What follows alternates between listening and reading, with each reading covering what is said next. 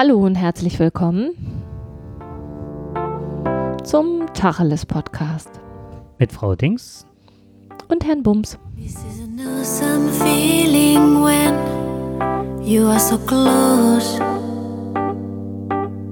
The emptiness just flies away.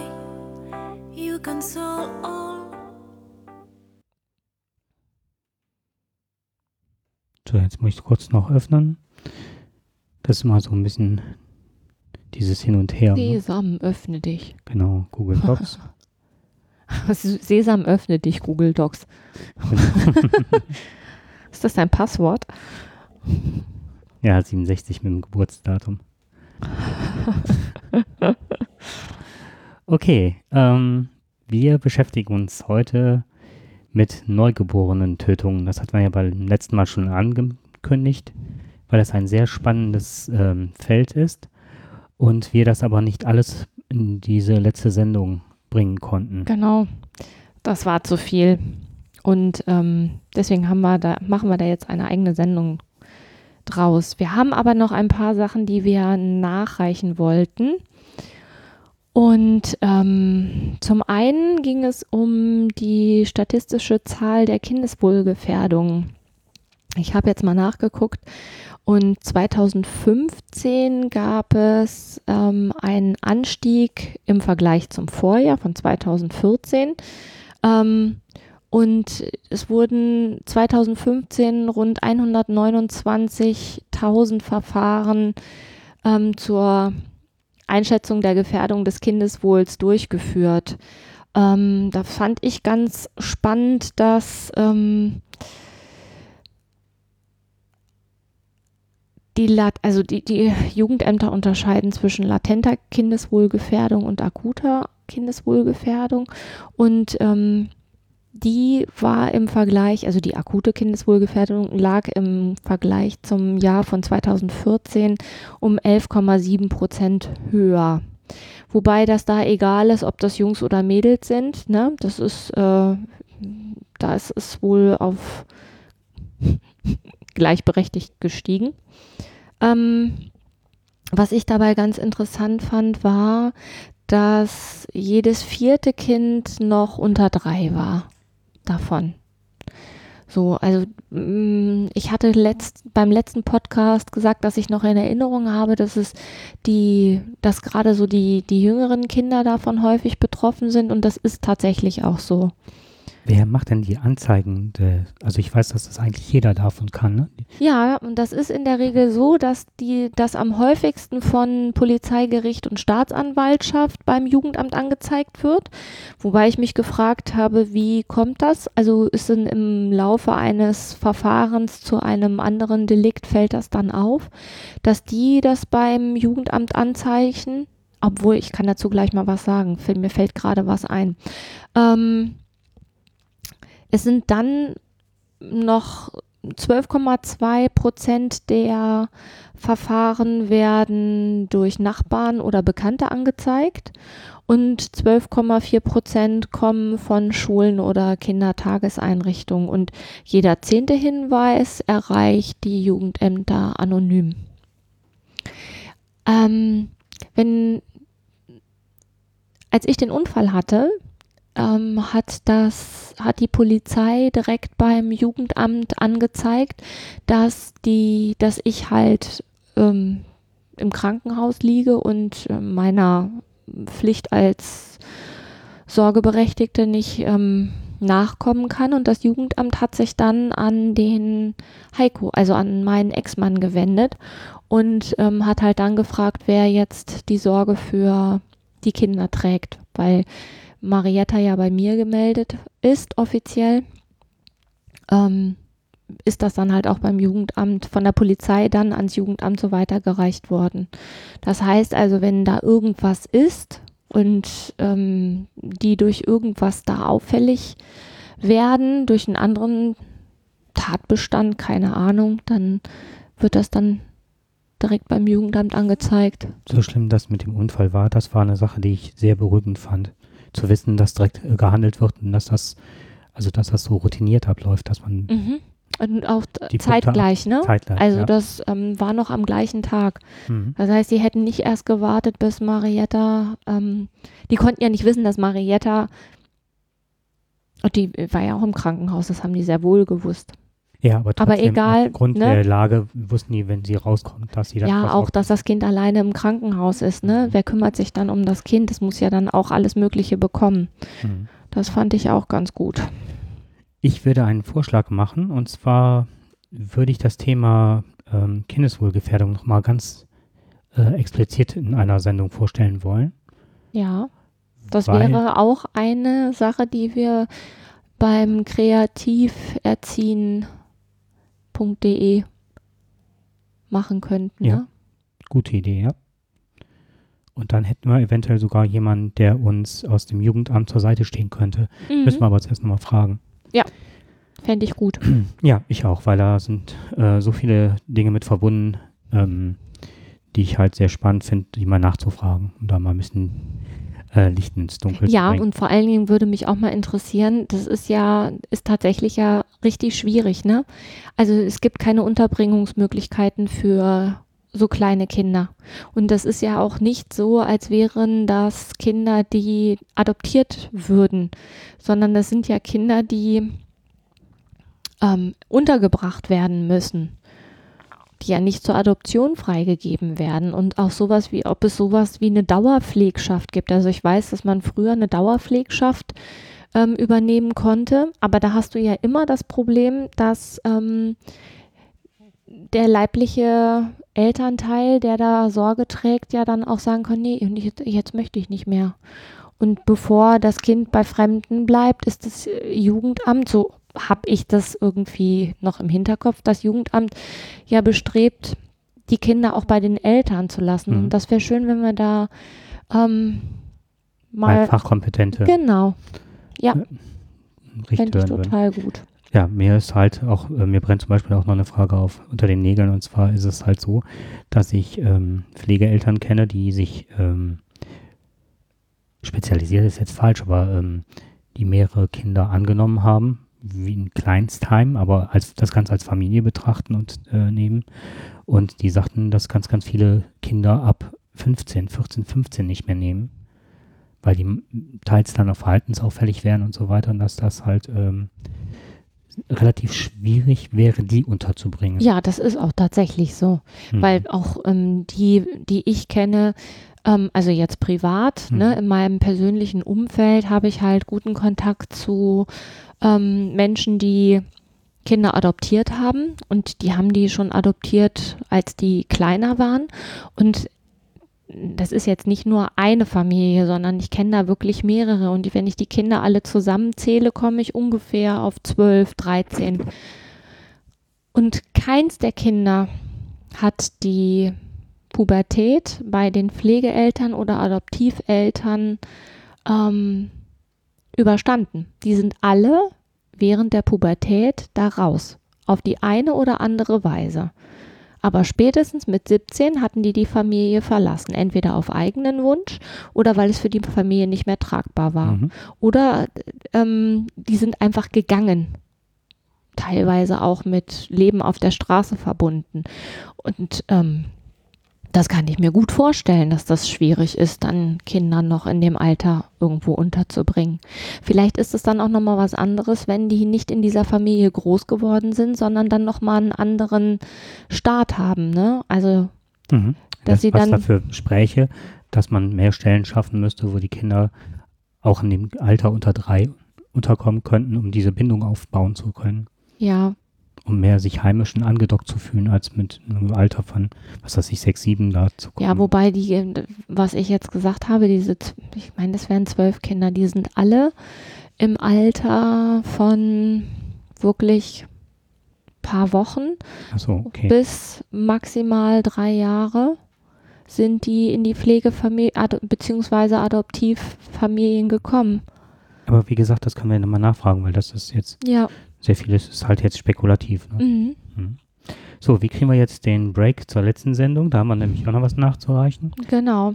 Du wolltest noch was über die Anzahl der männlichen Serientäter sagen. Mhm. Also zum einen haben wir äh, missen lassen die Definition von Serienmörder. Das war Serienmörder ermorden mindestens drei Menschen, wobei die Tat durch unterschiedliche Orte und Zeitpunkte klar voneinander abgegrenzt sind. Was aber nicht ausschließt, ähm, dass Serienmörder während einer Tat mehrere Opfer umbringen. Und ähm, es gibt auch sogenannte Rauschmörder. Äh, Rauschmörder ähm, töten mindestens drei Menschen an unterschiedlichen Orten, aber in kurzem zeitlichen Abstand. Krass. Mhm. Rauschmörder. Rauschmörder, ja. Ähm, rausgesucht habe ich dann weiterhin, da gab es bei Wikipedia eine Tabelle über die Serienmörder, da stand aber jetzt nicht bei, das habe ich zumindest nicht gefunden, in welchem Zeitraum die gemordet haben. Da bin ich halt die Tabelle durchgegangen und habe dann die Mörder zusammengesucht. Es waren 52 männliche Serienmörder in Deutschland. Okay. Und die Beweggründe, das war das letzte, was wir noch nachreichen wollten bei Männern, das hat sich interessiert, ne? Ja. Das ist ähm, im Gegensatz zu Frauen, die oft aus, das war ja häufig eine Beziehungstat. Ja, die sich dann befreien wollten und ähm, sich, also ich habe so im Kopf Frauen morden, um sich, die, um sich ähm, aus bestehenden Zwangskontexten. zu befreien Mhm. und die Männer morden, weil sie das beibehalten wollen. Ja. Oder aber, und jetzt kommen halt noch weitere Gründe, das sind äh, unter den Serienmördern, also jetzt richtig, Ja. dass man es beibehalten möchte. Und bei die Beweggründe des Mordens als, Sex, äh, als Serienmörder sind halt Sexualmörder, Raubmörder, Beziehungsmörder, Gesinnungsmörder. Wobei bei Gesinn unter Gesinnungsmörder, das fand ich ganz spannend, fasst man halt das ganze Ideologische, ob es jetzt zum Beispiel das rechte Spektrum ist oder ähm, Raff gehört dann dazu, beziehungsweise auch ähm, religiöse Aspekte. Mhm. Es gehören auch ähm, jetzt hier die ganzen Terroranschläge dazu, ähm, aber auch Ärzte und Pfleger, die denken, für ein höheres Ziel jemanden umgebracht zu Ah, haben. okay.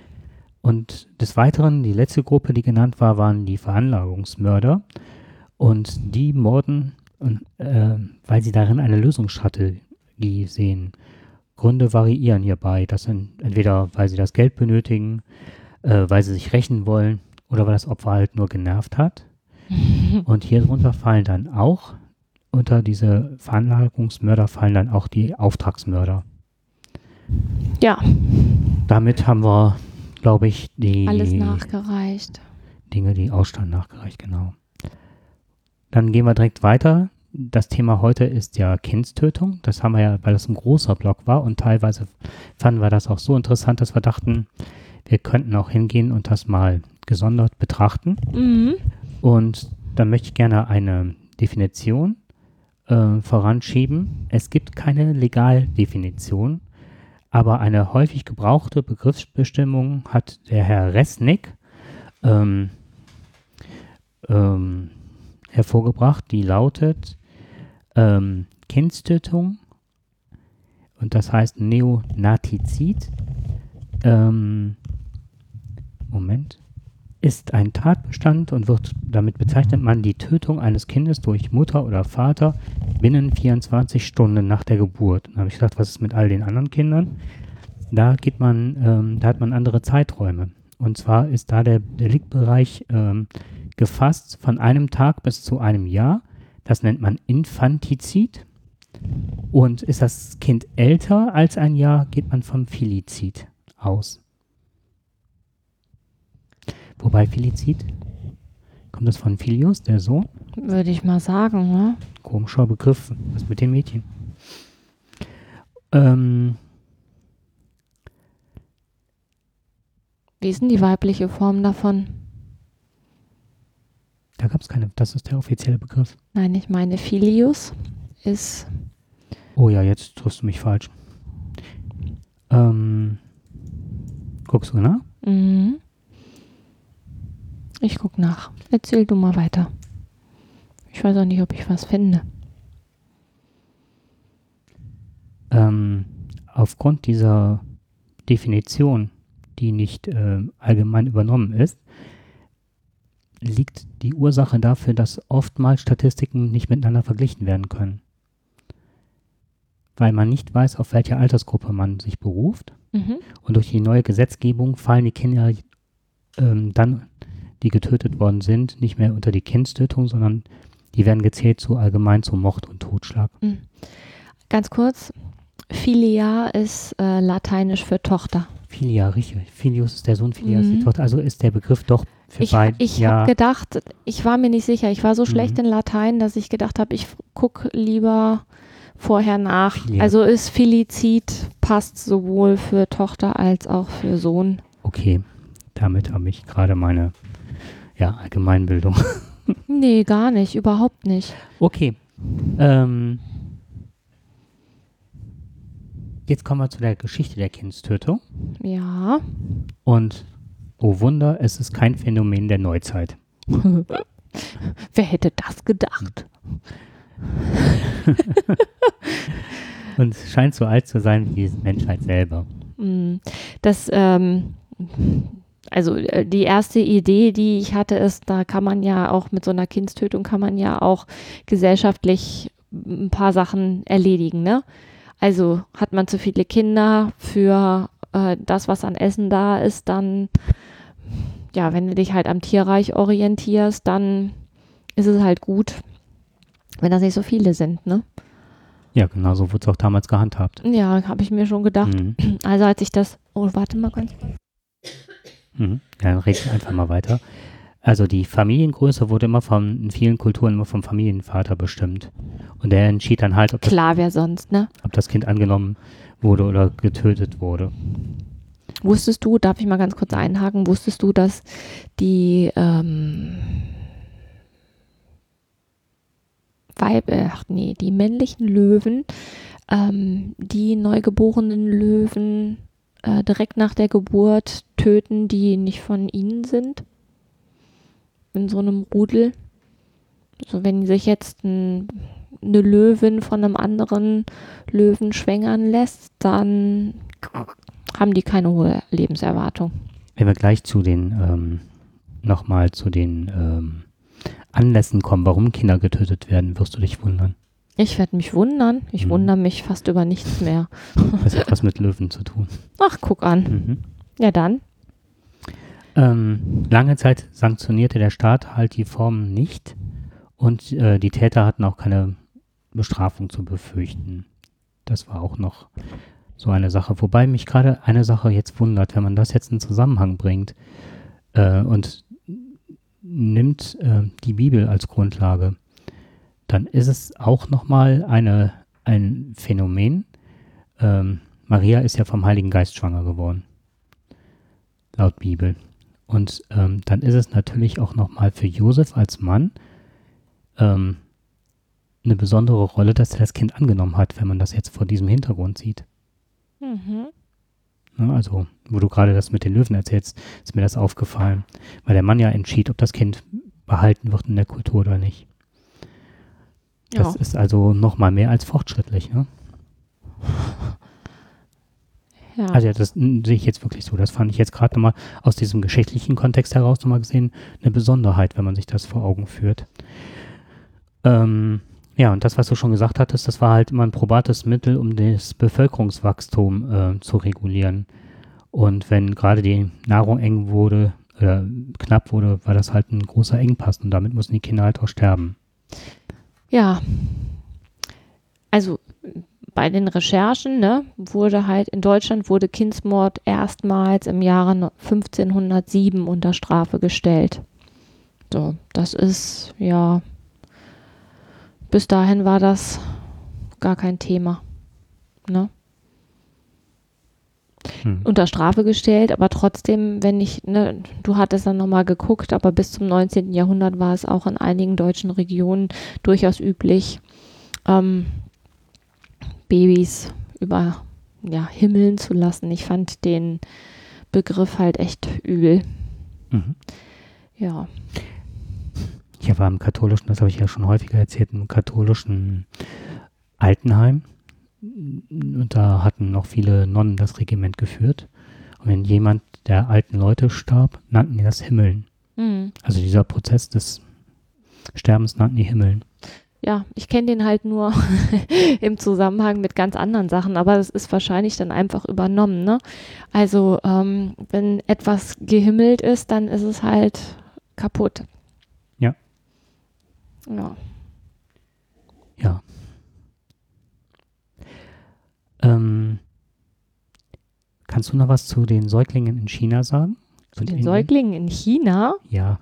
dass das hauptsächlich, also ich meine, ich Hm. glaube, das ist ähm, in dem Zusammenhang wird das wahrscheinlich, ist das ja naheliegend, ne? Also ähm, es gab ja, weiß ich zum Beispiel nicht, ob das heute immer noch so ist, gab es in China ja die Geburtenregelung, dass man nur ein Kind zur Welt, äh, ein Kind großziehen durfte und ähm, das hatte zur Folge, dass äh, da viele Mädchen gar nicht äh, so alt wurden. So, wenn halt eine Familie ein Mädchen bekommen hat. Das gleiche gilt für Indien, weil Indien, die haben halt das Problem, dass wenn ein Mädchen verheiratet wird, dann muss die halt, das ist halt teuer, weil man muss dem Mädchen ja quasi alles äh, irgendwie mitgeben. Und ähm, mein Ex-Mann war für längere Zeit in Indien und der sagte halt, dass die Mädchen halt auch ihren ganzen Schmuck immer bei sich tragen. Das ist für die quasi auch so eine Lebensversicherung. Ne? Ähm, da sind halt auch ganz üble Sachen gelaufen. Da werden Mädchen halt teilweise echt umgebracht, weil die zu teuer sind. Weil man, man kann sie in der Familie nicht halten, weil, es, weil man sie nicht ernähren kann. Und verheiraten kann man sie aber auch nicht, weil das halt einfach so teuer ist. Hm, Ich weiß halt von der kommunistischen, ähm, von dem kommunistischen Regime in China halt, dass zu viele Menschen ähm, geboren wurden und dann haben die ja eingeführt, dass glaube ich pro Familie nicht mehr als zwei Kinder, ein oder zwei Kinder, das bin ich mir jetzt gerade In nicht sicher. China? In China. Eins. hm, Eins. In Und- Ausnahmefällen zwei, aber das musste auch, weiß ich nicht, genehmigt werden oder dafür musste es auf jeden Fall gute Gründe geben. In der Regel darfst du ein, Kind nur ein haben. Kind, okay. Und das hat dazu geführt, dass die Kindersterblichkeit, so nenne ich es jetzt mal, offiziell wird das so genannt, ähm, bei Mädchen halt zugenommen hatte. Ja, und die Geburtenrate bei den Jungs extrem angestiegen ist. Ne? Also die haben ja, Mhm. haben ja heute auch, also ich weiß, dass das zu einer Zeit war, als ich schon in der Schule war, da hatten die das Problem. Und wir haben das in der Schule schon diskutiert und da war so der Tenor, ja, aber wenn jetzt nur Jungs geboren werden, werden die ja in absehbarer Zukunft ein riesiges Problem bekommen. Und das ist ja auch heute so. Mhm. Die haben ein massives Problem, weil die ja gar keine Frauen haben. Ja, und jetzt gibt es so einen Hochzeitstourismus der chinesischen Männer, jungen Männer, weil die jetzt mittlerweile in die Nachbarländer fahren und dann äh, ja, Ist jetzt keine große Überraschung, Nein. ne? junge Frauen anwerben. Ja. Ähm, okay. Weißt du, wie man damals äh, Frauen nannte, die bei Abtreibungen halfen? Die bei Wobei- Abtreibungen Hm. hier. Nein. Engelmacherin. Ach doch, doch, doch, den Beruf habe ich schon, äh, den Beruf, den Begriff habe ich schon mal gehört. Fand ich jetzt ganz äh, spannend nochmal im Zusammenhang mit Himmeln. Das ist Ja. so, das gehört irgendwie zusammen wie so Begriffspärchen halt. Ähm, was ich auch wieder, die Frau hat immer Schuld. Dieser Tenor, der, der zieht sich ja durch unseren ganzen Podcast. Wer ein Kind heimlich oder unehelich du? ja, zur Welt brachte und kurz darauf tötete, verstieß gegen das Dogma einer funktionalen und produktiven Sexualität. Äh, die Täterin nannte man demnach Buhlerin des Teufels und war damit gleichgesetzt mit einer Hexe. Und ähm, Kindstötung ähm, empfand man damals als die Macht des Teufels und dadurch äh, wurden drakonische Strafen verhängt. Ähm, ja, und das, was dann oft die Frauen, nicht die Männer, zu äh, durchleiden hatten, waren ähm, Pfählungen. Sie wurden ertränkt oder lebendig begraben. Ja. Und nach allem, was ich, also, weißt du, das ist so, das ist ja eigentlich naheliegend, ne? Dass das so ist. Wer ist es schuld? Genau. so. Und von wem kam es? Das waren meistens männlich dominierte Staatsapparate beziehungsweise Kirchenapparate. Ja, damit sind wir wieder bei dem ähm, Hauptsache. Ich habe meinen eigenen Hintern an der Wand, ne? Genau. Ja. Ähm, eine Sache, die ich super spannend fand, war halt, ähm, dass Goethe mit Faust I beziehungsweise Heinrich Leopold Wagner mit der Schrift ähm, Die Kindermörderin zum Umdenken ähm, beigetragen haben. Und zwar sind durch die äh, beschriebenen ähm, Bücher halt, ähm, ist die Kindsmörderin literaturfähig gemacht worden. Und damit ist vielen Bevölkerungsschichten erstmalig klar geworden, äh, welche soziale Not ähm, das mit sich bringt, beziehungsweise aus welcher so, äh, sozialen Not heraus diese Taten passieren. Und ähm, erst das Bayerische Strafgesetzbuch von 1813 brachte dann auch äh, einen Umbruch in der Gesetzgebung. Und zwar, dass, ähm, dass man das Ganze dann mit Zuchthaus ähm, bestrafte. Und nicht mit dem Tod. Und nicht mehr mit dem Tod. Guck mal, ey, da sind die Bayern Vorreiter gewesen. Ist die Frage, wann, wenn die sich lang, noch lange von der AfD vor ihren Karren spannen lassen, wann sie das wieder umgehen, Naja. umdrehen möchten.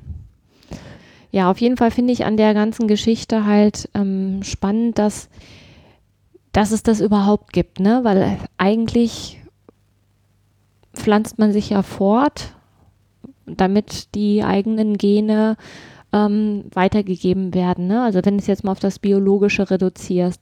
Und dass es aber Situationen gibt, in denen es von Vorteil zu sein scheint, ein Kind ähm, gar nicht groß werden zu lassen. Ne?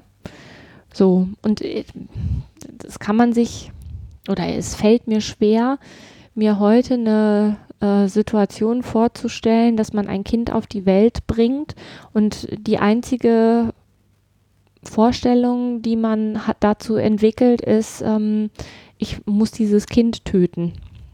Hm. Das äh, finde ich ganz schwer nachvollziehbar. Und auch die Babyklappen, die es ja in vielen Großstädten mittlerweile gibt. Ne? Also du kannst ja ein Kind zur Welt bringen, aber du musst es ja nicht umbringen, du kannst es ja abgeben. Also das ist ja, ne, das finde ich schwer vorstellbar, ein Kind. Mhm. Dass der einzige Ausweg zu sein scheint, dass man dieses Kind umbringt, direkt nach der Geburt. Ich glaube, Ich frage mich gerade, warum das die umgebracht und zum Beispiel diese Babyklappen nicht äh, häufiger dann genutzt werden. Ist Das- das dann Unwissen, dass es die gibt? Also frage ich mich gerade. Es ist naheliegender zu sagen, so, ich kann das nicht, ich schaffe das nicht und ich gebe das Kind ab. ich weiß halt nicht, in welcher Stresssituation Hm. sich so jemand dann befindet, ne?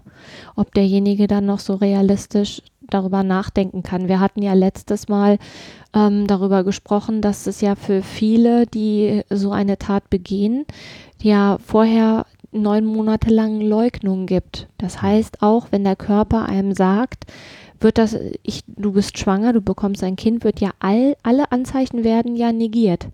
Und es wird ja, die Psyche gaukelt derjenigen ja vor, dass das nicht existent ist. Und dann kriegst du plötzlich ein Kind aus dem Nichts.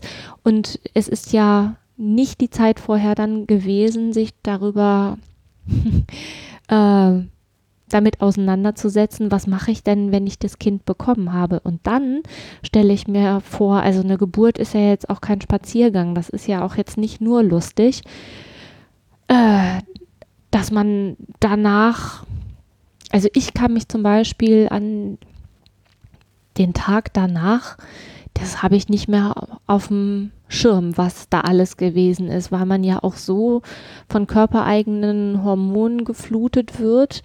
Jetzt war das bei mir alles positiv, ne? Aber trotzdem ist man in einem Hm. ziemlichen Ausnahmezustand, sonst könnte man kein Kind auf die Welt bringen. Das ist, ja, wer hat das gesagt?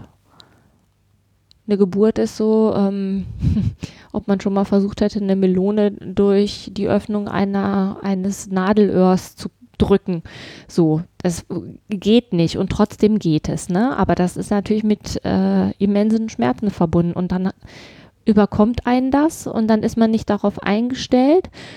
Ich weiß nicht, was in, dann in Hm, so einer psychischen Ausnahmesituation im Kopf vorgeht. Und zwar, ähm, jetzt kommen ein paar Sachen, die schwer auszusprechen sind. Ich hoffe, ich mache das jetzt richtig. Bestimmt. Wilczynski hat äh, das somit die neueste Definition ähm, folgende Motive angeführt, unabhängig vom Geschlecht der Täter. Und ähm, da ist zum Beispiel eins, Tötung des gemeinsamen Kindes, um sich am Ex-Partner zu rächen. Das wäre das mit den Löwen. Genau.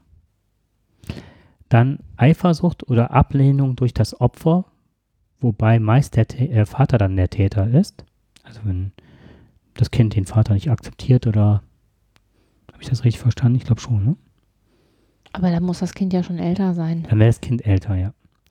Ungewolltes Kind als häufigster Grund für äh, frühe Kindstötung und zwar äh, am selben Tag. Krass. Übermäßige körperliche Bestrafung des Kindes bei Weinen oder Ungehorsam, also das ist dieses typische Schütteln. Mhm. Altruismus, und zwar nennt sich das Mercy Killing, eines kranken oder geistig retardierten Kindes. Ähm, wobei, ich habe da rot angemerkt, für wen ist das hier Mercy?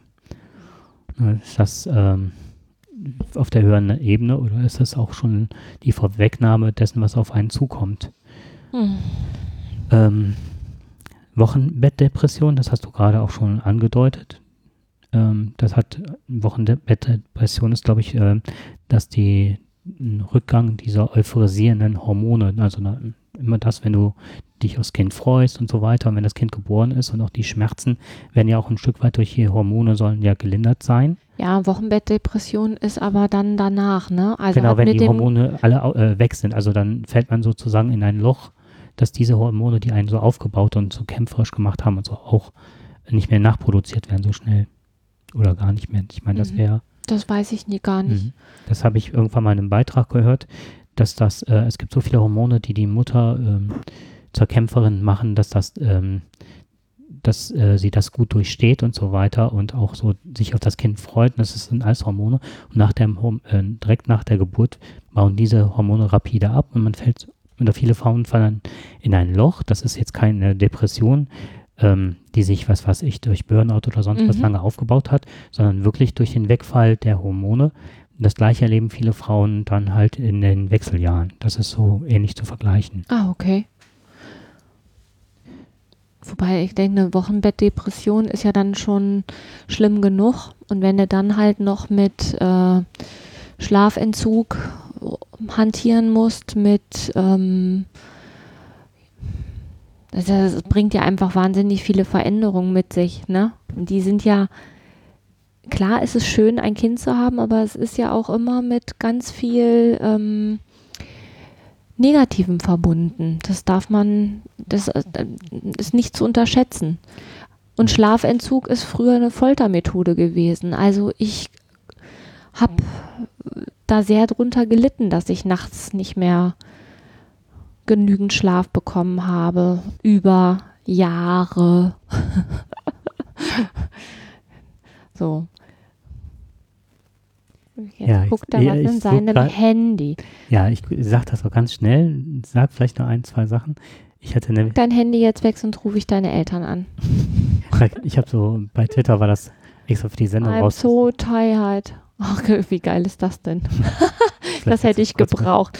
Ja, der, ah, der Jakob ist echt super, ne? Der hat jetzt hier, ich beschreibe das mal kurz, der hat hier so zwei, ein T-Shirt in Erwachsenengröße, wo wirklich fett vorne drauf steht, I'm so tired.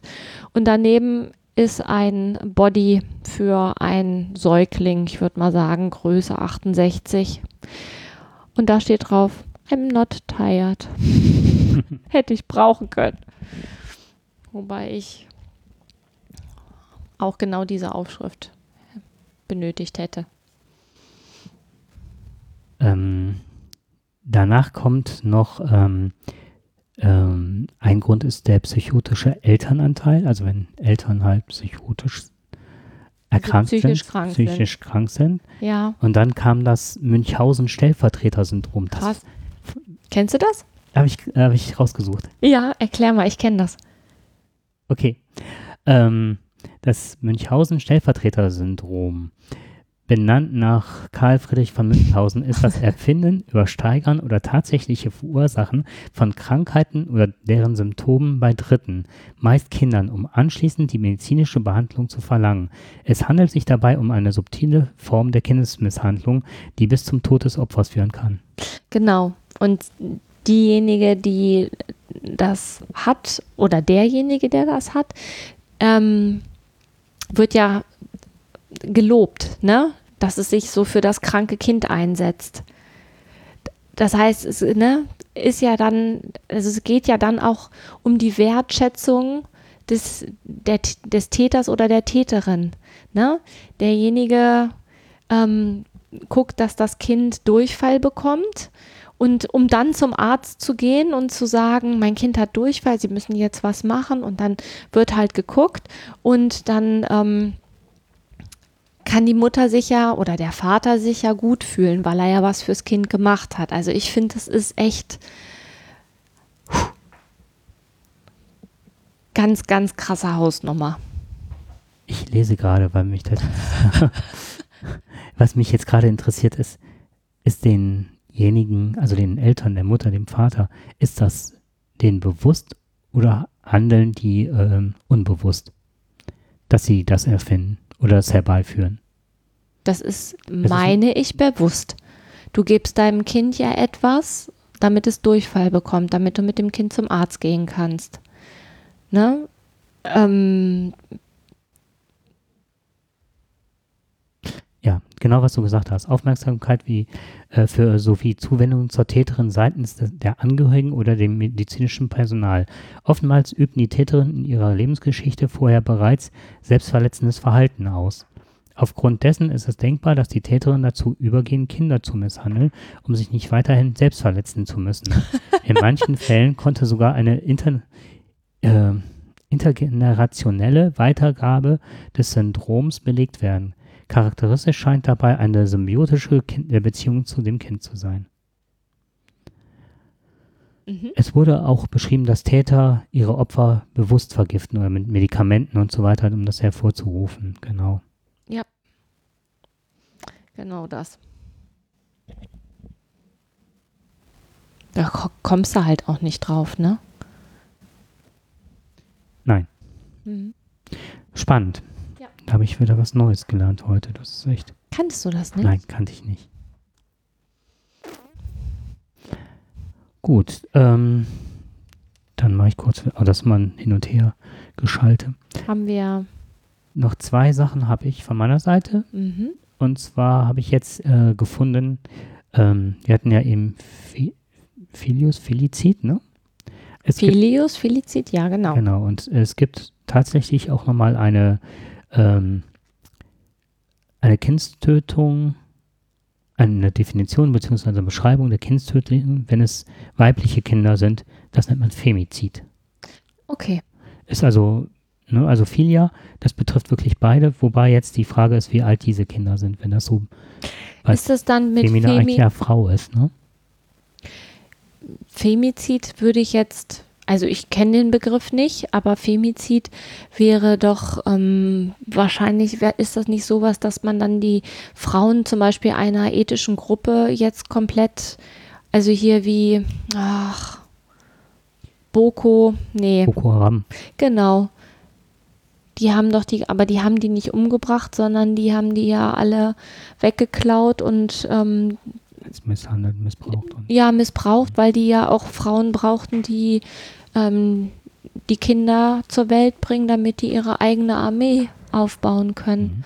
Das ist ja ganz übel. Aber das ist, ich, das heißt wahrscheinlich nicht Femizid, weil Da geht es auch jetzt hierbei stärker um die patriarchalischen Kulturen ähm, als Präferenz für Männer und eine Entwertung von Frauen. Da in dem Zusammenhang wird dieser Begriff äh, Mhm. benutzt.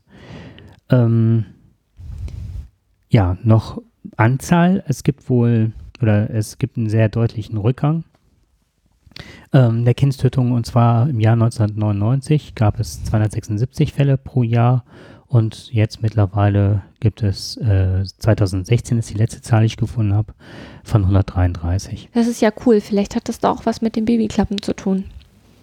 Oder vielleicht hat das auch überhaupt was mit, ähm, mit Aufklärung zu tun. Das, Mhm. Ein Gedanke, den ich hatte, war diese, ähm, diese äh, Vorsorgeuntersuchung und so. Man muss das ja auch mal nachweisen und wenn man dann immer irgendwo nachweisen muss und ist es nicht auch so, dass man regelmäßig zu diese Ü-Untersuchungen und diese ähm, auch teilweise, dass das Jugendamt nach Hause kommt und guckt, ob alles in Ordnung ist. Da gibt es ja mittlerweile viel mehr Reglementierungen. Also ich weiß in manchen Fällen, ich weiß nicht, ob das immer so war oder ist, dass zu jeder Mutter das Jugendamt kam, aber es gab ja, nein, Also das weiß ich nicht, wie das heute ist. Ne? Ich kann dir nur sagen, also bei mir hat keiner kontrolliert, ob ich bei der U-Untersuchung war oder nicht. Du das wird nicht, aber das wird ja nachgewiesen und wird dann, wirst du dann nicht angeschrieben, dass du dahin musst oder Nein, ich nicht? Okay. nee, und wie soll das auch gehen? Wie soll das auch gehen? Du, du, kann, nee, du Mhm. kannst ja zum Kinderarzt gehen und der Kinderarzt kann dich dann anschreiben und kann sagen, sie haben die letzte Vorsorgeuntersuchung oder ihr Kind müsste ja eigentlich, also wenn das so ist, ich war ja bei allen U-Untersuchungen, Hm. deswegen habe ich das auch nicht mit, also, ne, War nur eine Vermutung, ja. ja, du wirst ja auch vom Zahnarzt angeschrieben, ne? Ihre nächste Untersuchung wäre jetzt, bitte machen Sie einen Termin. Aber das ist eine Nettigkeit vom Arzt. Ob ich das wahrnehme oder nicht, ist ja in meiner Verantwortung. Und ich kann ja immer sagen, ich war bei einem anderen Kinderarzt, ich bin nicht mehr zufrieden mit Ihnen. Und kein Mensch kann das kontrollieren. Du das und selbst wenn- stell dir mal bitte vor, selbst das Jugend, wenn das Jugendamt vor der Tür steht, dann sagst du, interessiert mich nicht. Ähm, ich lasse sie nicht rein. Dann macht das Jugendamt gar nichts dran. Die müssen ja dann erstmal, wenn die einen Antrag auf Kindeswohlgefährdung stellen, und das machen die nicht, weil du die U-Untersuchung nicht wahrnimmst, dann muss ja dann auch erstmal vom Familiengericht bestätigt werden, dass das rechtens war. Das machen die ja nicht wegen einer fehlenden U-Untersuchung. Mhm. Nein, ich habe gedacht, weil das ja eine stärkere Kontrolle ist, wenn man dann da vorstellig wird. Also dass das, ähm, weil du die machen musst oder die eingefordert ist. Beziehungsweise ähm, hier habe ich einen Artikel, da schreibt jemand oder fragt jemand nach, ob das Jugendamt regelmäßig kommt. Dann antwortet jemand, es kommt mittlerweile jemand von der Familienhilfe. Das ist mittlerweile Standard, aber freiwillig, okay. Ja klar, freiwillig. okay. Ist ja immer alles Hm, freiwillig. Ich hatte das so abgespeichert, ich kannte das, aber ich habe gedacht, das wäre verbindlich gewesen. Der Heiko hatte mir irgendwann mal erzählt, der, ähm, der noch einen kleinen Sohn hat, der jetzt eingeschult wird.